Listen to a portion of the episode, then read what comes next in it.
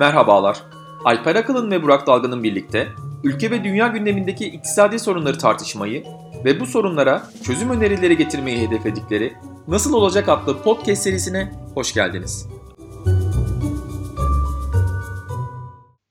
Merhabalar, ben Alper Akalın. Burak Dalgın ile birlikte Nasıl Olacak adlı podcast serimizin 5. bölümünde sizlerleyiz. Burak hoş geldin. Merhaba, hoş bulduk.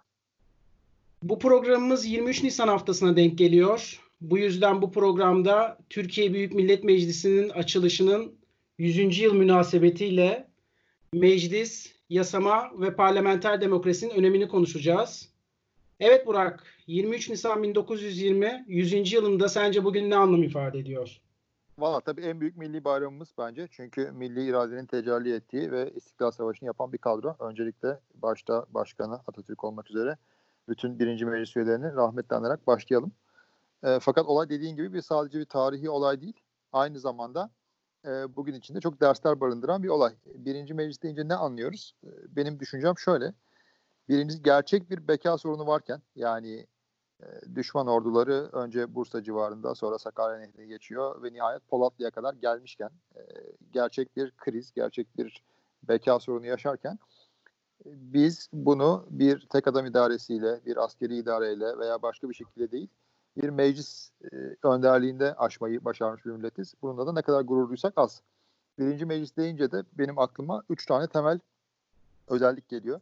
Birincisi geniş temsil değil mi? Yani Anadolu'nun her tarafından hem eski son Osmanlı Mebusan Meclisi'nin üyeleri, onlardan katılamayanlar için seçimlerin yapılmasıyla Anadolu'nun her yerinden, e, her farklı görüşten, e, mezhepten, etnik gruptan vesaireden e, temsilcilerin oluştuğu bir geniş temsil özelliği var. İkincisi bir ortak akıl meselesi var.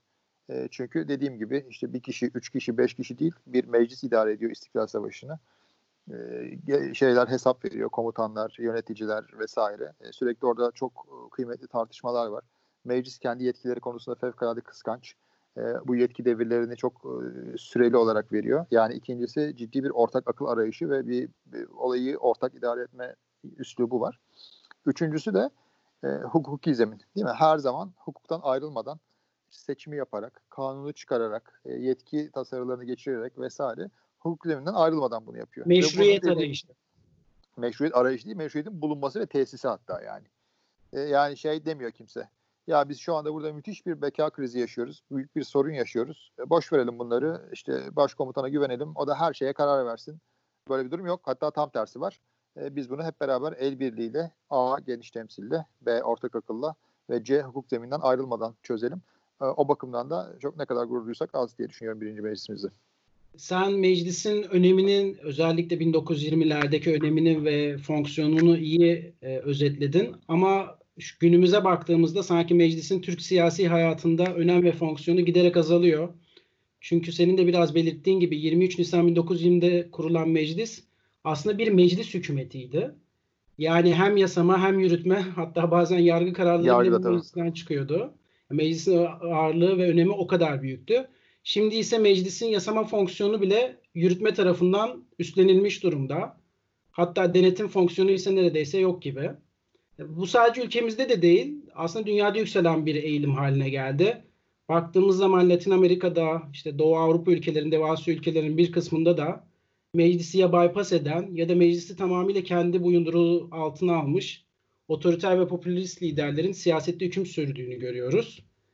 Sence dünyada görülen bu eğilim kalıcı mı? Yoksa ya da şöyle ifade edeyim, tüm dünyada yürütmenin yasamaya baskın geleceği bir siyasal gelecek bizi mi bekliyor? Ne düşünüyorsun bu konuda? Şimdi buna cevap vermek tabii çok zor. Fakat bunun niye olduğunu tahmin edebiliriz değil mi? Ya da teşhis edebiliriz. O da parlamentolar bilhassa son 20 sene boyunca 20 senelik süre zarfında gittikçe kredibilite kaybettiler. Birincisi halktan kopuk bir siyaset sınıfı haline geldiler pek çok ülkede. İkincisi belli krizlerde net bir pozisyon veya da net bir çözüm öneremediler. Neticede de vatandaşlar pek çok ülkede parlamentoyu bypass edecek bir arayışa girdiler. Mesela İngiltere'de e, parlamentoların anası olan İngiltere'de değil mi? Brexit'le halk parlamento dışı bir yöntemle bir karar verdi. E, veya bir takım ülkelerde güçlü yetkili idarecilere yetkisini devretme ihtiyacı hissetti. Bir anlamda Trump da bunun bir örneği. Çünkü Amerika'da da mesela kongreye güven %12'lere gerilemişti bir noktada. Bu yüzden e, aslında parlamentonun bir şekilde temsil gücünü geri alabilmesi, denge denetim fonksiyonlarını tekrar üstlenebilmesi için önce kredibilitesini tesis etmesi lazım belki de. Onun yolu da e, işte halkın eğilimlerini, e, çıkarlarını ve çözüm aradığı konulardaki görüşleri daha iyi temsil edebilmek diye düşünüyorum. Bu olmadan parlamentoların genel olarak dünyada zemin kaybetmesi çok da sürpriz değil aslında. Peki şunu sorayım pratik uygulamalarına baktığımızda dünyada, işte ülkemizde de e, başkanlık sistemi genelde otoriterlikle, otoriter bir sistemi yaratmakla özdeşleştiriliyor. Bu da otomatikman sanki parlamenter sistemler daha demokratikmiş gibi bir çıkarıma da sebep oluyor. Halbuki hem Türk siyasi tarihine baktığımızda hem de dünyadaki diğer örnekler otoriter rejimlerin parlamenter sistemlerden çıkabileceğini de bize gösteriyor. E, nitekim Türkiye başkanlık sisteminden önce de parlamenter sistemle yönetiliyordu ama antidemokratik uygulamalar sadece başkanlık sistemiyle başlamadı. Parlamenter sisteme yönelik en önemli mesela eleştiri noktalarından bir tanesi yasama ve yürütme fonksiyonlarının birbiriyle iç içe olmasından dolayı meclisin denetim ve yasama faaliyetlerinin özellikle tek başına iktidar dönemlerinde hükümet tarafından pasifize edilmesi. Sen bu koşullar altında ya da parlamenter sistemin daha demokratik olması için sence gerekli demokratik özgürlükçü bir sistemin inşası için bir parlamenter sistemde olması gereken temel özelliklerin ne olması olduğunu söylersin? Ya bu çok önemli bir nokta. Çünkü bu açıkçası hani bir takım e, etiketler şey icat edip işte şu demokratik bu demokratik değil demek birazcık zor değil mi? Mesela Amerika'daki başkanlıkla e, bir Latin Amerika ülkesindeki başkanlık aynı şey değil değil mi?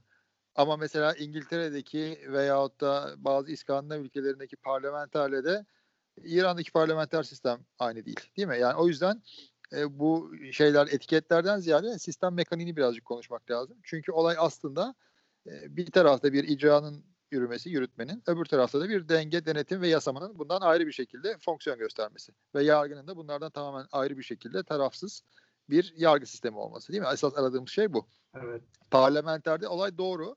E, bu iş sonuçta bir tane noktada söyleyecek olursam seçim sistemine dayanıyor. Değil mi? Çünkü siz e, belli bir miktar e, çok üst seviyede bir baraj belirlerseniz ve siyasi partiler kanunu çerçevesinde genel başkanları neredeyse kendi partilerinin kralı haline getirirseniz e, ister istemez netice bizim Türkiye'de e, parlamenter rejimin son zamanlarında yaşadığımız, son 10 yıllarında yaşadığımız mekanizmaya gidecek. Çünkü diyelim 5 tane genel başkan varsa mecliste, 5'inin yazdığı listeler e aslında orada 450 milletvekili vardı o zaman. İşte 450 kişi yok aslında 5 kişi var değil mi? 5 kişi karar veriyor. Hadi birer de yardımcılar olsa diyelim 10 kişi karar veriyor. Yani aslında 450 gördüğümüzün yetkisi aslında 10 kişide. Aslında pratikte de 5 kişide esas biz bunu hakikaten güçlendirilmiş bir parlamenter sisteme geçmek istiyorsak ki geçmemiz gerektiğini ben düşünüyorum. Seçim barajı, e, seçim bölgeleri e, ve ön seçimler dahil genel bir perspektifle bunu ele almamız lazım birincisi. E, ikincisi bunu aynı zamanda yerel yönetimler tarafında da benzer bir demokratikleşmenin gerçekleşmesi lazım. Yani aynı şey aslında belediye meclislerinde, büyük şehir olmayan yerlerde il genel meclislerinde de aynı şey geçerli. Sadece mesela Türkiye Büyük Millet Meclisi değil, e, o anlamda bu mekanizmayı düzgün kurarsak ancak bunu yapabiliriz. Yoksa parlamenter rejim ilan ettik. Hadi her şey düzeldi. Böyle bir şey yok tabii ki yani. Tersi de aynı şekilde yok. Yani bir de şu var yetkinin sadece merkezde toplanmaması. Yetkinin biraz da yerelle de paylaşıyor olması da bu tarz güç temerküzü veya gücün bir odaktan o, e, odaklanması ve onun da otoriterleşmesi tehlikesine karşı da bizi koruyacak önemli mekanizmalardan bir tanesi olacak. Gücün paylaşılması bu çünkü daha küçük güç daha denetlenebilir bir güç ve bu gücün paylaşılıyor olması da bir bakıma halkın, sivil toplumun veya yerel e, kuvvetlerin de bir şekilde meclislerin veya toplum kanaat önderlerinin bir şekilde bu gücü denetlemesi anlamına da geliyor. Bu bakımdan ademi merkeziyetçi bir sistemin de özellikle parlamenter sistemlerde bir şekilde e, belki adına ademi merkeziyet demesek bile en azından yerel yönetimi kuvvetlendirilmiş bir sistem Bence bu açıdan önemli her iki sistem için de tabii bu. Hem başkan... Onun mekanizmaları görüyoruz ama zaten. Mesela başkanlık sistemi olan Amerika'da şu anda Trump değil mi? New York ve Kaliforniya valileriyle tamamen kavga eder halde. E, kim karar verecek bu e, karantina halinin kalkmasıyla alakalı diye değil mi? Evet. Benzer bir şey Doğu Avrupa, Orta ve Doğu Avrupa'da var. dört tane Visegrad ülkesinde e, başkentlerin belediye başkanları kendi hükümetleriyle anlaşamıyorlar. E, dördünde de benzer bir durum olduğu için bir arada bir e, buluşmalar gerçekleştiriyorlar. Yani Prag'ın, Budapeşte'nin, e, Varşova'nın ve Bratislava'nın belediye başkanları e, kendi aralarında bir koordinasyon yapıyorlar. Kendi hükümetleri farklı bir perspektifte. Yani bu tansiyonu, bu gerilimi pek çok yerde de görüyoruz.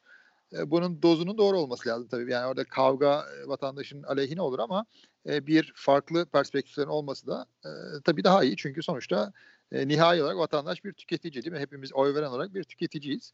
Ne kadar rekabet olursa o kadar seçme fırsatımız yükselir ve kendisini beğendirmek için muhtelif politikacılar daha iyi iş yapmaya çalışılır. Yani sonuçta bizim optimizasyonumuz vatandaşın mutluluğu etrafında ise ki ben öyle olduğuna inanıyorum. E, makul bir rekabet, e, dozunda bir rekabet her zaman e, oy veren bizler için yani tırnak içinde tüketiciler için e, olumludur. Bir de e, sen biraz bahsettin ama ben onu biraz da açmak istiyorum. Bu parti içi demokrasi veya parti içi özgürlük diyelim daha doğrusu.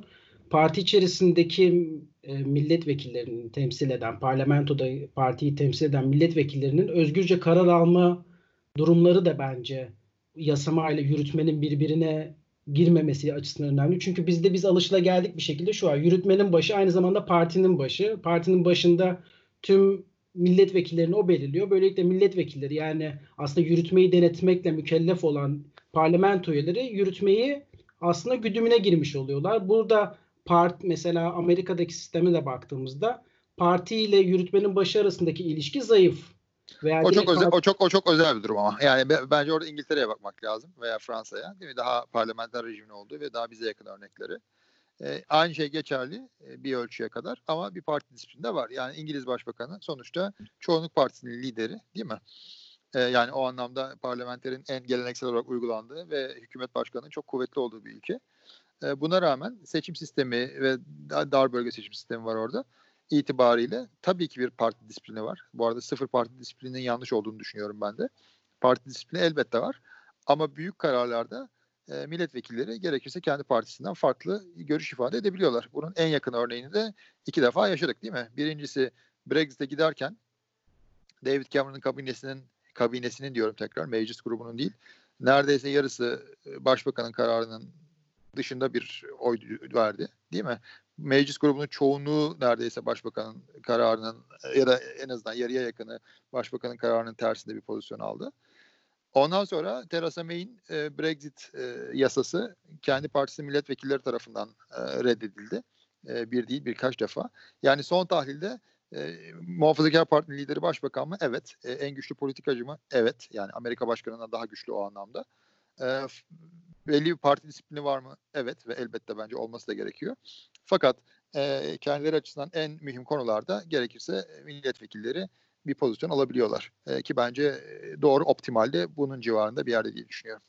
Yani ben de evet onu söyleyecektim. Sen zaten ağzımdan aldın özellikle Brexit konusunda parti içi üyelerin en azından ya burada bir parti disiplinini şöyle yapmak lazım. Mesela parti disiplini grup kararı. Mesela bunlar biraz e, dengede olması gereken şeyler. Bu grup kararı dediğiniz anda siz aslında o parti içerisindeki özgürlük e, nosyonunu da bir şekilde törpülemiş oluyorsunuz. Bunların parti içi demokrasi dediğimiz özellikle üyelerin seçilmesinden tutun da üyelerin kendini özgürce tabii ki parti programı çerçevesinde ifade edebilmesi e, bunlar bence önemli. Bu işte, olayı sadece sistemi yıkmak değil aslında siyasal partilerin yapısının da sisteme nasıl etkide bulunduğunun önemli bir göstergesi olarak almak lazım. Doğru. Fakat bu bir doz meselesi. Ben mesela grup kararı olmasın demem.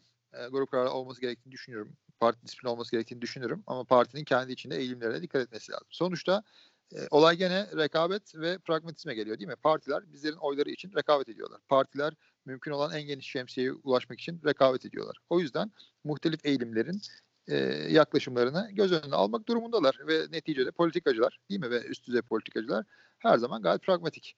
E, o yüzden aslında bu eğilimlerin ne kadar e, ortaya çıkması imkanı olursa zaten partilerin, e, politikacıların pozisyonlarının şekillendirilmesi de o derece kolay olur. Mühim olan onların ortaya çıkabileceği mekanizmayı başta ifade e, hürriyetleri olmak üzere kurmak.